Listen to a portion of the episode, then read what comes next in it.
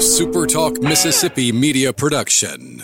In the Mississippi legislature, Senate Bill 2145 funds health care for illegal immigrants. Call your legislator today at 601 359 3770. Ask them to stop Senate Bill 2145. It's not too late. You can help stop this. Paid for by Building America's Future.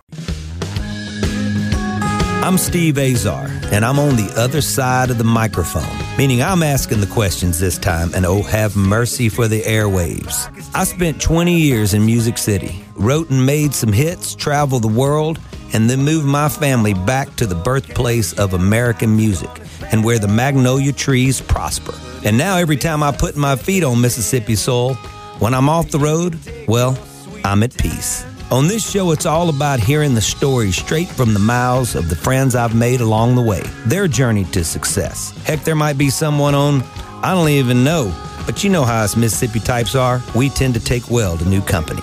In a Mississippi minute, all 60 of them. I'm Steve Azar. It's just like that muddy river, moving slow. Ain't no worries, it's how life goes, in a Mississippi minute. That's right. You want to know what it takes to become a household name and have a hit record in the music business? The recipes require some pretty important ingredients. A great song, yes. Great record, check. Captivating, charismatic artist, okay, okay. But equally important is the deliverer of all these goods. My guest today has probably done that better than just about anyone I've ever met. His resume is a Rolodex filled with successful artists he and his team broke, including launching Shania Twain, Zac Brown, and yes, even me. When he believes, well, dreams come true and magic happens. He's one of Music City's truly great success stories. And when he comes knocking on radio's door, well, they answer.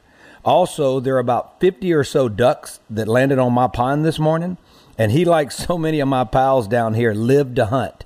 Ducks best stay here if they know what's good for them. Because my man is spending a Mississippi minute with me. Please welcome Michael Powers. What's up, Michael? Wow. I love that. Thank you so much. You you nailed it when you said it takes uh, amazing artists, amazing songs, and a great team. And you also nailed it when you said, "I'd love to go duck hunting in your pond." They don't. They don't stand a chance, man. No. hey, you know what the funny? Th- well, it's not funny. It's true. I mean, you know, all my friends down here, you know, their closets start with camouflage and blaze orange, and then eventually you get to some sort of work clothes. I don't even know, but especially this time of year, I know that we would lose you in hunting season. How's your hunting going this year? You know, uh, we just moved and uh, have have really not done a lot of fun. I did a good, had a really great deer hunt with some of my uh, my wonderful friends and partners, uh, Kevin Herring, who you know, and Yeah. Greg McCarn and Matt Corbin, who uh, I, I co-own a company with. But every year we do this little deer hunt in a place called Paducah, Kentucky, at O'Daniel Outfitters, and we had an absolute blast. And uh, I, other than deer hunting, I've mostly been fishing this year, Steve. It's been a light hunting year, but a lot of fishing has taken its place, so that's good. All right, what kind of fishing are we doing? Well, okay, so we now live in Michigan, so we, we're on uh, Lake Michigan, which is a tremendous uh, king salmon, coho salmon. Uh, we have great steelhead, brown trout, Wow. lake trout. Um, we have a tremendous fishery in, in, in those uh, in those species, and then we live on a little uh, flooded river mouth that empties out into Lake Michigan called Pentwater Lake, and that has wonderful pike and bass and uh, perch and walleye and all kinds of great eating northern fish. We eat well here. We eat very well. I love it. So you you catch, you cook what you catch. Man, we we catch only what we'll eat, and we love to eat it. So, you know, we'll, we we're not uh, we let. I, I got this policy. I pretty much let about every other fish go. It just feels right to me. I never take a limit, but I always take something. If I if I've got good luck, I always take something and bring it home. It really excites my my lovely lady. She loves fresh fish, and we we eat it and grill it a lot. So, but we don't we don't. You know, there's only two of us, so a Yeah. couple of fish, and we're good to go. Usually, there's a guy or somebody sitting there waiting to before you throw it away.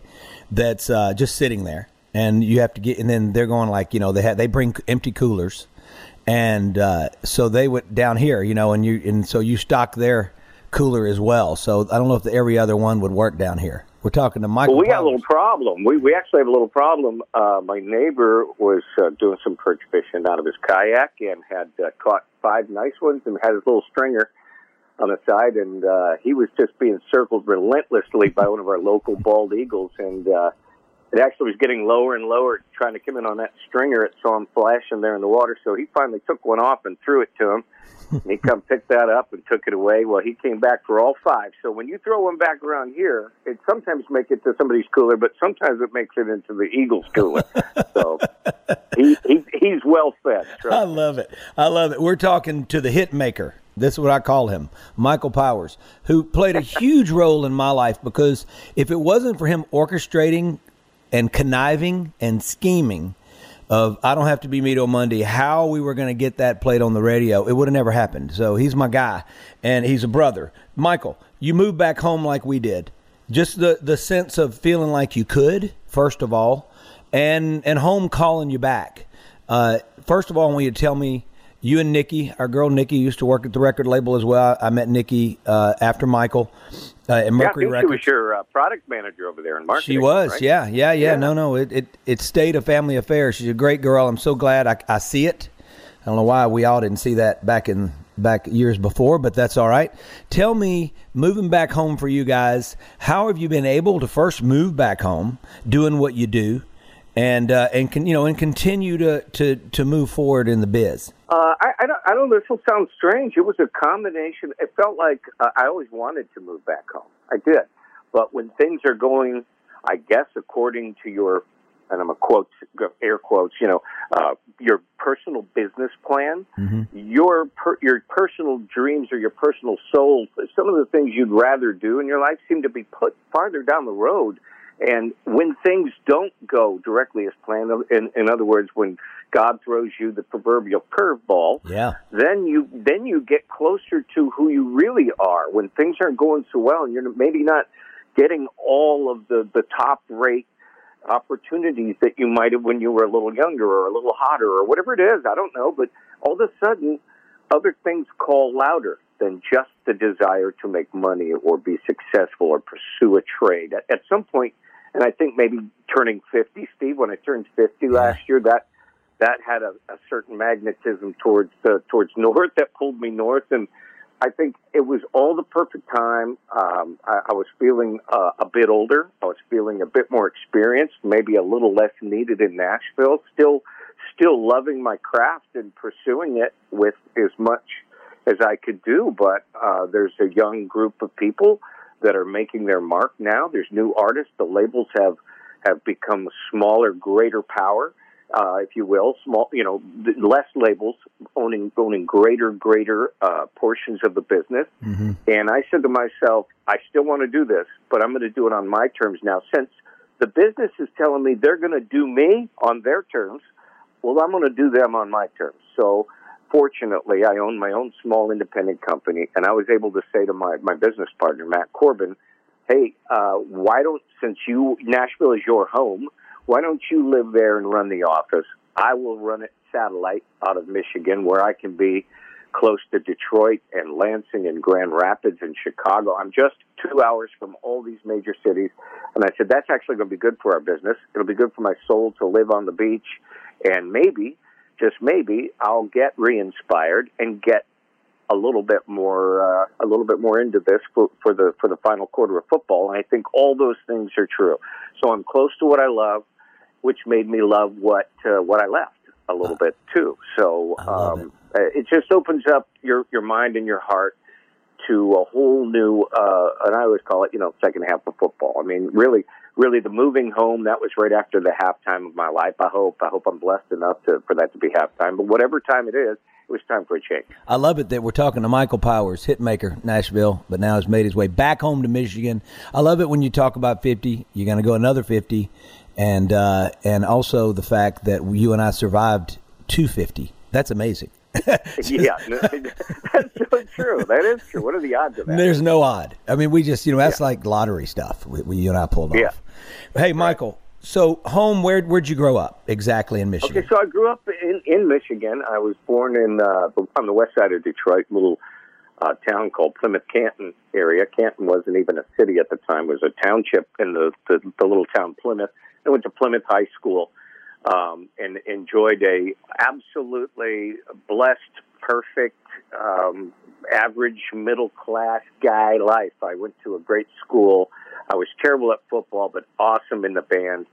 Uh, I did play football, uh, but I was like that that fourth or fifth string where most of my activity was getting whacked by the guys who were talented. I was a, a human blocking and tackling dummy, um, and survived enough to get a letter. But I, I was in the jazz band, which was my real passion was music. I played in a rock band uh, in the afternoons and after school, and sort of played around local festivals and fairs. And like like everybody, just just had that that awesome, um, awesome parents and family that supported that. My brother was in the band with me and played bass, and my sister, who's an excellent singer, she uh, would join us and sing some Stevie Nicks here and there. And we just had a great time. Come on, I never knew this. Yeah, we're with Michael Powers. We're going to start digging in to the artists that he has.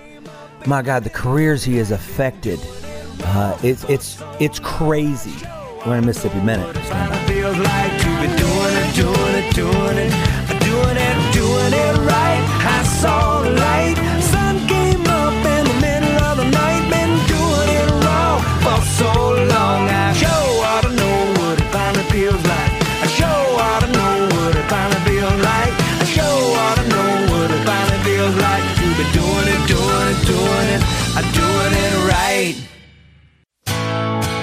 in a Mississippi Minute with Steve Azar, right here on Super Talk Mississippi. I hope it's not too late. There's still so much to say to you. I'm Steve Azar. We are with Hitmaker, Michael Powers. Yes, it takes a man like this. Man, you don't get on the radio unless a guy like Michael, and they are few and far between, believes in you and gets it. He also works harder, and his team you talk about Matt Corbin. Is Matt still alive too? We're all. I'm wondering how all of y'all are still alive because I want to. Yeah, I, me too. I do wonder that. No, I want to. I want everybody to understand this: that you guys in the trenches, as you call it, you've got to go every day. And if you're if you're not on the phone, you're on the road. And when you're on the road, you show up to a to pals who you've built relationships with, who you're with for 24 hours max, and it's the party for them. So you have to be on, and then you go to the next one, and these guys are ready to go, and you have to. Your body has to, as you always said, Michael Powers. You layer. You always layer with water. We're going to layer with water, and that's and, right. You got to do water. And yeah, just what you put yourself through. No sleep, the travel schedule, being able to have a relationship and build a family. It's hard because you guys are the ones truly in the trenches and that are making it all go. So you go to Michigan. I mean, you, you grow up in Michigan. You start it start in the radio in the radio station. Is that where it starts, Michael? Yeah, I went to um, I went to Specs School. I was in high school radio, and then I went to this really famous school here in the Detroit area called the Specs Howard School of Broadcasting. There's been a lot of great um, uh, Dick Purtan and Tom Profit, and just lots of great uh, people have gone to school like that. Chicago has a great school. Uh, there's there's been several, but they they sort of teach you the the ins and outs of broadcasting, then help you get job placement, which they did. I graduated and went uh, directly to work at a small radio station on the uh, in southern Lake Michigan called St. Joseph WSAM, and then that took me. Uh, that was in the Midwest Family Broadcasting. That took me to La Crosse, Wisconsin across the lake and across another state on the Mississippi River, and that was the the other end of the Mississippi, guys. So you, you go go straight as far as yeah. you can go, almost, and I, and I was up there, and then um, and then Indianapolis, and uh, that's when I got to the level of radio. It was a big top, you know, top forty market radio station where people were starting to take me out to dinner. Yeah. Record guys were calling, and I never experienced that before, being in small markets, and all of a sudden executives were calling me saying, "Hey, would you play this next, uh, you know, uh, Naughty by Nature record or or, or so?" And I was like, uh, "Why are you calling me?" And they're like, uh, "You are the music director, aren't you? The assistant." well, yeah. Well, I need to take you out to dinner, and that is when my eyes were opened that there were people in this world that made a living taking other people out for a steak and playing them music, and I knew that was the job for me. oh my goodness! Who could be better at that than me? Nobody. Zero. well, that's not true about everybody. But I, I found, like you said earlier, uh, if you were willing to to go at it physically and mentally and and enjoy it, if you could find a passion for it, as long as you had that passion, you could be really good at it. But I will say, like any uh, occupation or anything that you do, when you lose a passion or you get tired, you, you know things change, and that goes for anything. I, I think in life, anything you do, and is no, there's no shame in, in no there was no shame in my father, my grandfather, anybody that as you get older, what you have done over and over and over again begins to look a lot more like a job. And instead of setting your sights on how do you get farther up the ladder, you're trying to set your sights on how you fall softly off it and, Yeah, and yeah. move on. You know? Yeah, talking to Michael Powers, my hitmaker brother. So you are an Indy. Does Indy take you to Nashville? No, no, no, no. I meet you in Detroit. Wait, wait a minute. I'm so confused because it was Kevin. yeah, Herring. yeah. Take me. Yeah, well, so yeah, so Indy, so Charlie Minor, legendary.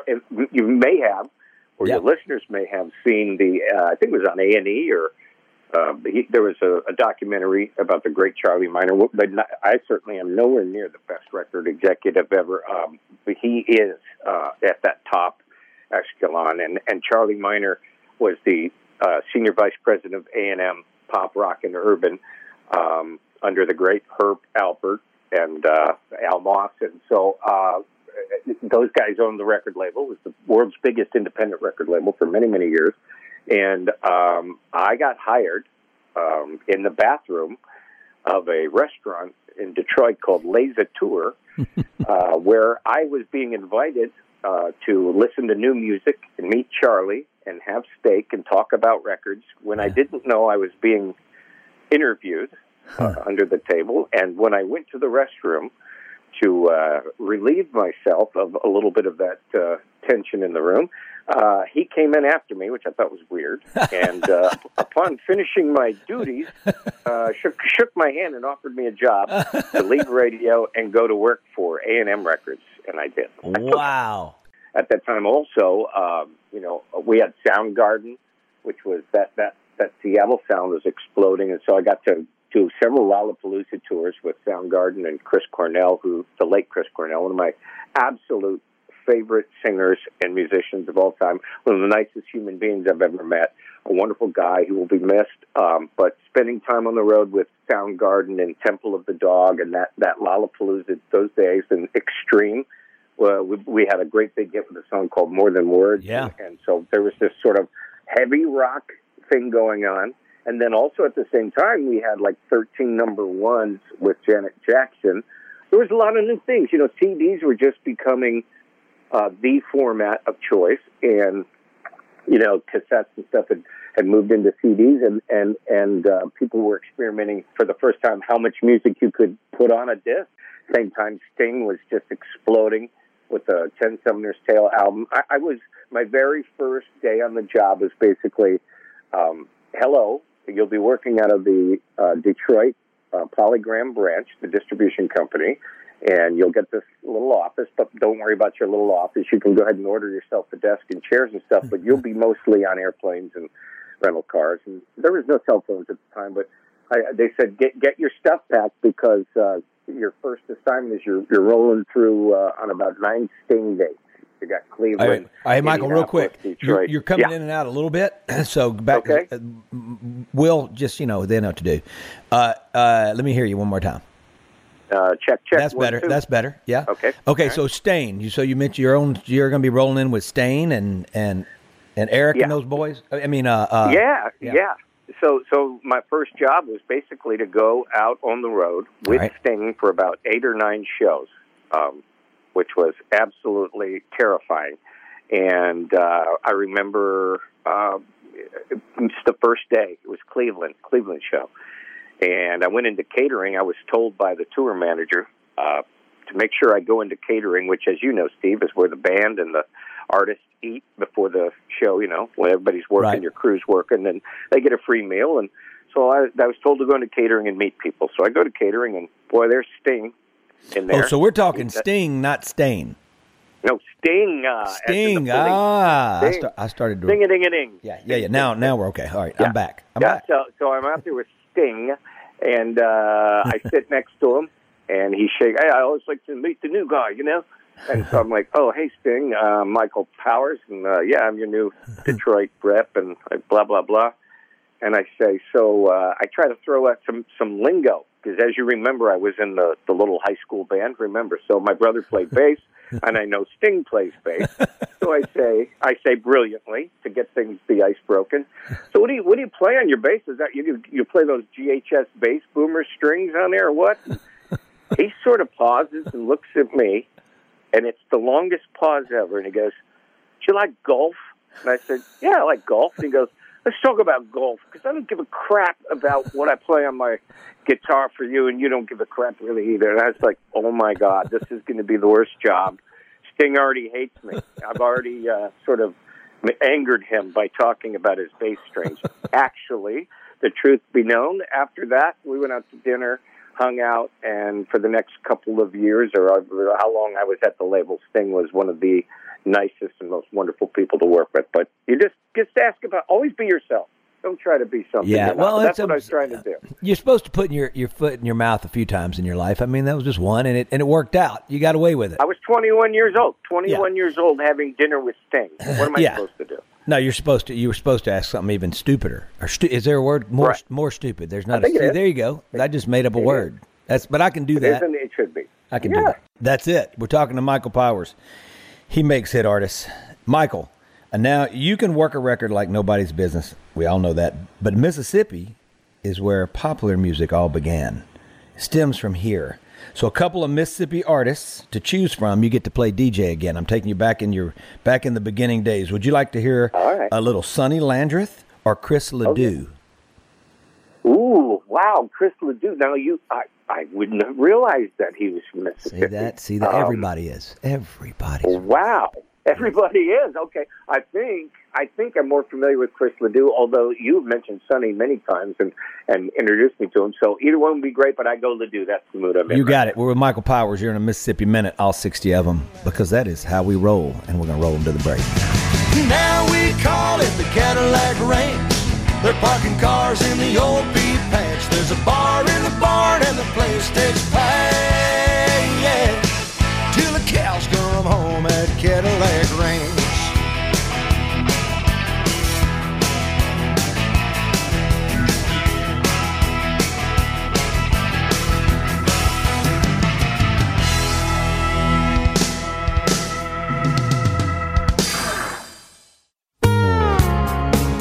a Mississippi Minute with Steve Azar, right here on Super Talk Mississippi.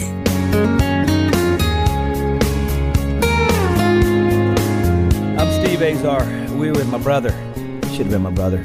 Except, Brother. except totally from two uh, different parts of the world, bond together by music. Michael Powers. Michael, uh, Where was that at? Was that at Mr. B's? Where? Or What? Was that the name of that? It was on the. Was I know we met in Detroit at, on the road or something, but where you and I sort of fashioned the plan to break. I don't have to be me till Monday. Was that that place was Mr. B's on uh, Yeah. Music Row there? well, Yeah. Oh, that's I right, on the that. corner down there over by BMI. That's right. That was the yeah, place. That was sort of the pivotal lunch.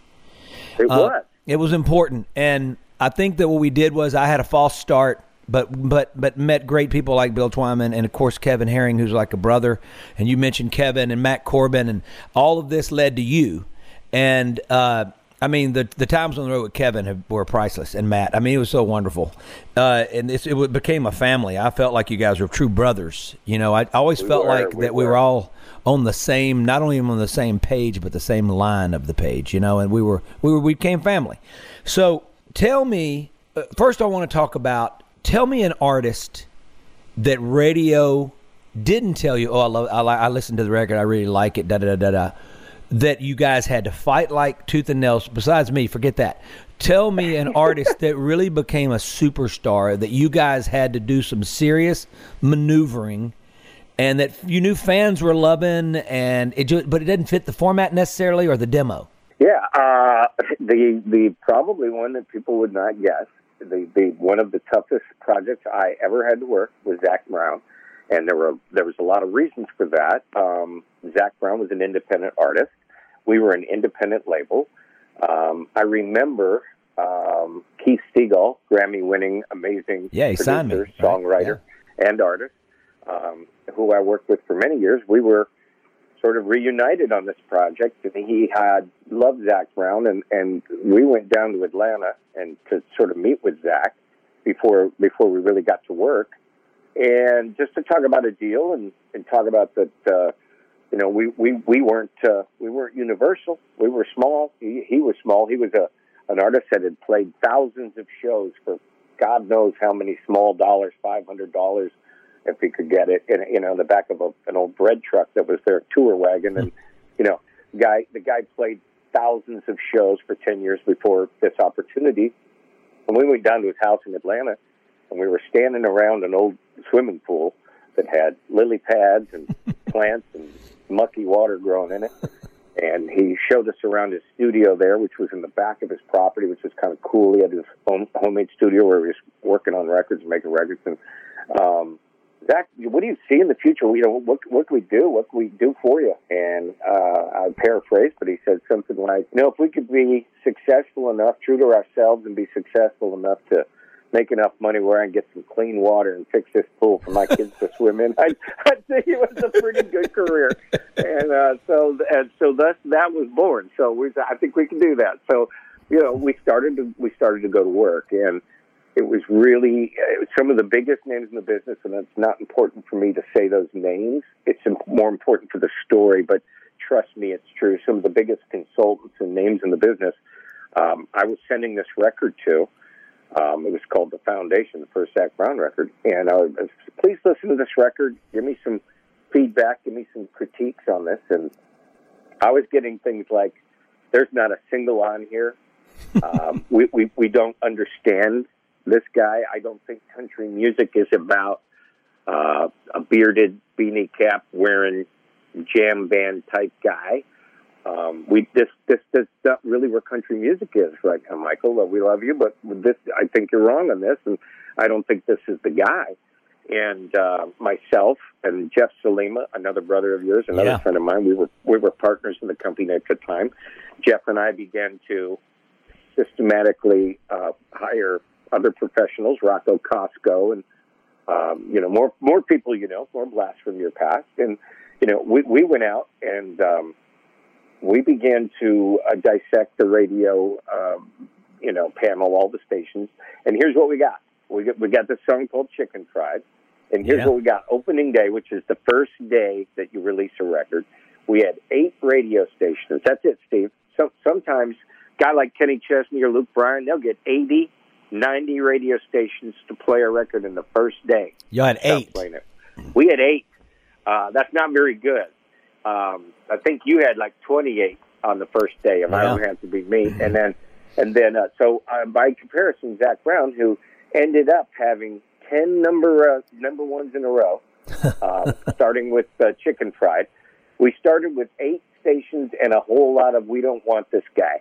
And uh, what happens is you get a staff that doesn't take no for an answer, and you build the the dynamics. You, you build, and at the time, streaming wasn't hugely popular, but digital downloading was, and, and still there was quite a bit of physical record sales, and then there was touring, and so we began to use the numbers, find numbers, dig, and and fight the fight, calling every radio station back and saying this record's working. People are installing new phone lines and they're getting all kinds of, of emails and feedback saying that, that they love this chicken fried song. It's it's turning out to be an American anthem. People are raising their glasses uh, to a little bit of chicken fried at, at live shows. You got to see it. So it went back to the basics I talked about earlier. We started dragging people to Zac Brown shows and or begging people to book Zac Brown for 500 bucks at their big station event and watch what happened. And people were just going nuts over this guy. And after a year and a half of constant, constant footwork and, and beating and sales work, it the, the ball started rolling on its own, Steve. And then it was you couldn't have stopped it. There isn't a, there isn't a record guy in the world powerful enough to stop an artist from the pinnacle when they're, when they're headed that way. Right. And that's where Zac Brown was going. Boom. That, see that that blows my mind because I would have thought you'd say Shania and then Zac was the easiest. So there you go. That's what I know. But let me ask you this: You go from Universal, like when I went from you you know you know when I when I left and went over and did my own thing and we had Sunshine. Uh, the video went number one. The song got to the edge of the top twenty, whatever. And we did that on our own. And we were like, we were like in three in the morning calling, you know, two in the morning calling the West Coast right before the, right before the, you know, on Saturday night, you know, Sunday Right. morning right before. Try to we- get the extra Get the expense. Yeah, spins. yeah. Trust me. Tr- I even had DJs go, "Is this really you?" I mean, we were doing, and everybody was asking how we were doing it, but we were working. And so, so let me ask you this: You go from Universal, so I, I guess my point is, I know how it felt as an artist that started his own label.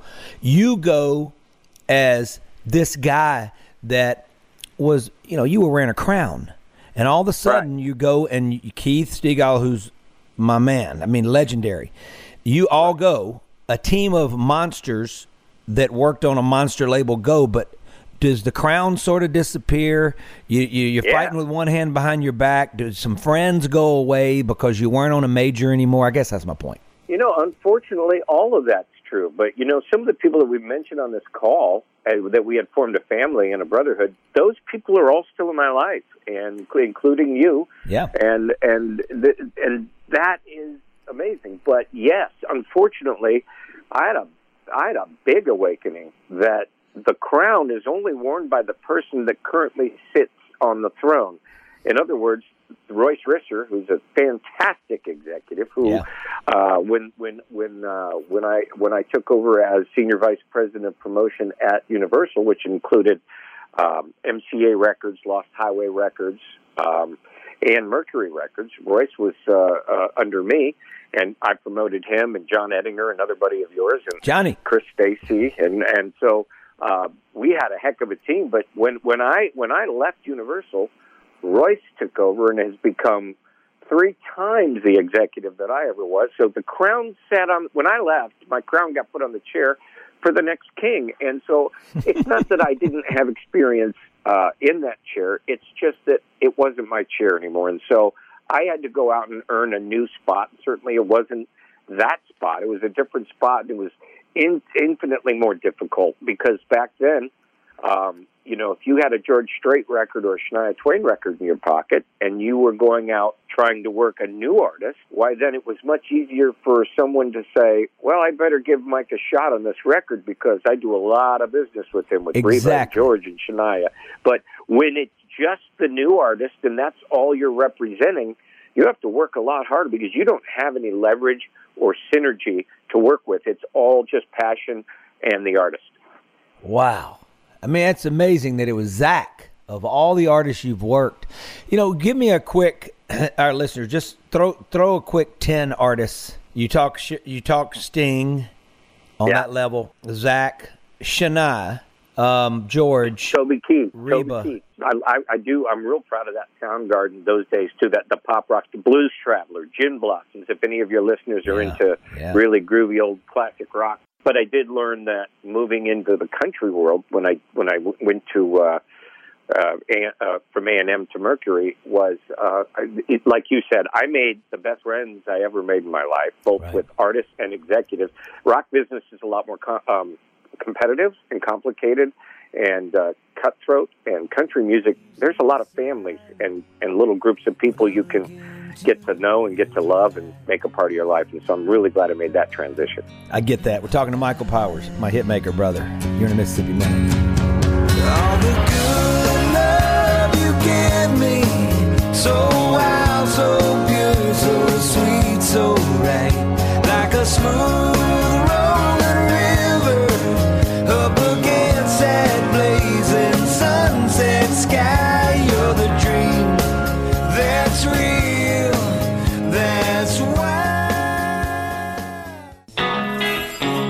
In a Mississippi Minute with Steve Azar, right here on Super Talk Mississippi. I'm in a hurry, one hell of a hurry, 'cause I knows you're there. I'm Steve Azar. We are with uh, Michael Powers, uh, music executive for many, many years. uh, who, if you had him on your team, there was uh, the batting average. Your batting average went up. Your chances. And very high TNE. Very high TNE. If I was Yeah.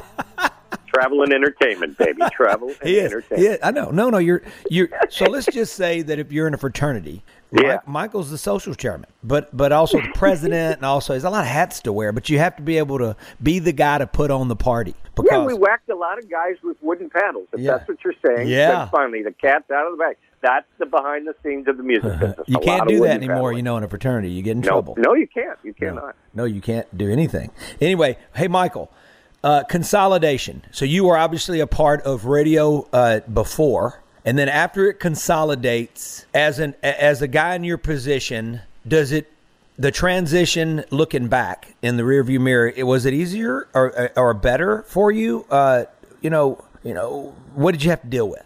It seems that everything is consolidating in every business. It was way easier, Steve. Um, back then, you had many, many, many, many owners of radio stations. In other words, guys were at small companies and could play and do what they wanted, um, independent of a corporate entity. Um, same thing with the record business. You had many, many, many, many record labels, independent labels, and, and, and all the major record labels that you might have heard of today um, have all been consolidated. Same with the auto business.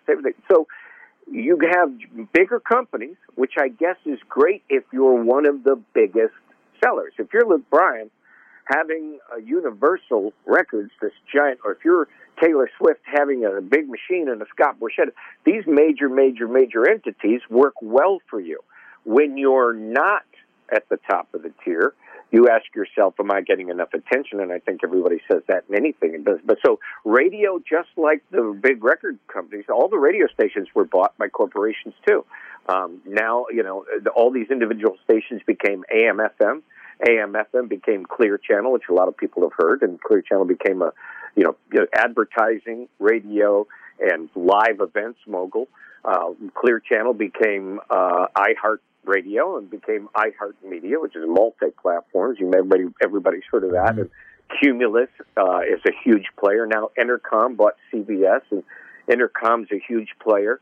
And so now it is it is extremely difficult for any independents to get records started because as with any corporation, you do have your individual satellite offices out there in the field, which would be your individual local radio stations. But you have a boss, and this boss uh, could be in Atlanta if you're Cumulus, could be New York if you're iHeart or Nashville or what have you. Or Right. you have a boss, the the guy who sort of looks over all the radio stations, and they have a very distinct and succinct idea of what to play and when and why because they own giant media companies and they are trying to maximize their uh, ratings and their advertising dollars and their profits. The idea of playing a bunch of music by small labels and small artists that no one's ever heard of, giving those people a shot, is extremely difficult for them to swallow in their business plan. So it's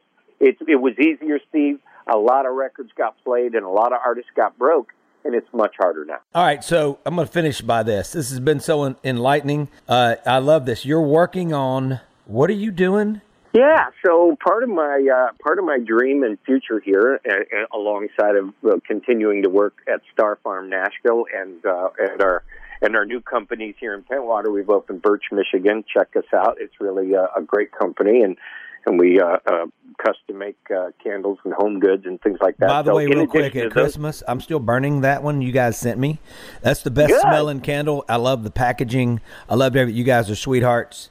And uh, yes, I- Bir- I'm proud to say you're not the birchmichigan.com, only right? celebrity that is uh, enjoying our candles right now. We we have uh, we're growing quickly, and please check us out. It's Birch, Michigan, and Pentwater Candle Company. But Yeah, aside from those two things, which are kind of my life now, Mm-hmm. um, I have had a dream since I was a little kid. Do you know when you do like you have to do your security questions for your log into your bank and stuff? Yeah. They, you know, what is what is your dream job? For well, about thirty years, I've been putting fishing boat captain. I don't know why, but I have, and I guess it was something deep in my heart. So I have taken uh, uh, this great course. It's been about eight months now, studying navigation, safety, uh, seamanship, all that. And uh, I have completed the course, and now I have to uh, go and take my United States Coast Guard exam to become a master captain, which would now qualify me to uh, be able to take passengers out on the Great Lakes or the ocean and catch fish and uh, have make them have a good. I cook lunch, all the things I love to do, Unbelievable. and uh, listen to Azar music on an iPod. I can see the days coming, and so that's that's what I'm doing, and that's been really fun. And I think it was partly because I was old. And I said I got to learn something, so I was either going to be a pilot or a captain, and I took a course. And I'm, lo- and Wow, I'm that's loving it. just I love it. that. Well, that moving back. There's another example of moving back home, and and having a body of water like Lake Michigan, which I believe is an ocean. I have tasted salt, and you can't see the end of it. So I feel like, in my mind, it's an ocean, but that's all right. Uh, but, it is an ocean. Yeah, yeah. yeah. But look, it does afford you the time, and it makes you go out there and do and fulfill some of those lifelong dreams. Michael, I can't thank you enough for spending a Mississippi minute with me. Uh, you're the best. I'm proud of you, and I'm glad you uh, moved It's home been like so me. awesome catching up with you, Steve. Thank you for having me. This has been a blast. Been with the great Michael Powers. You now understand the music business. You are not a novice. We're in Mississippi Minute. I'm Steve Azar. In a Mississippi Minute, all 60 of them, where you can take your sweet time.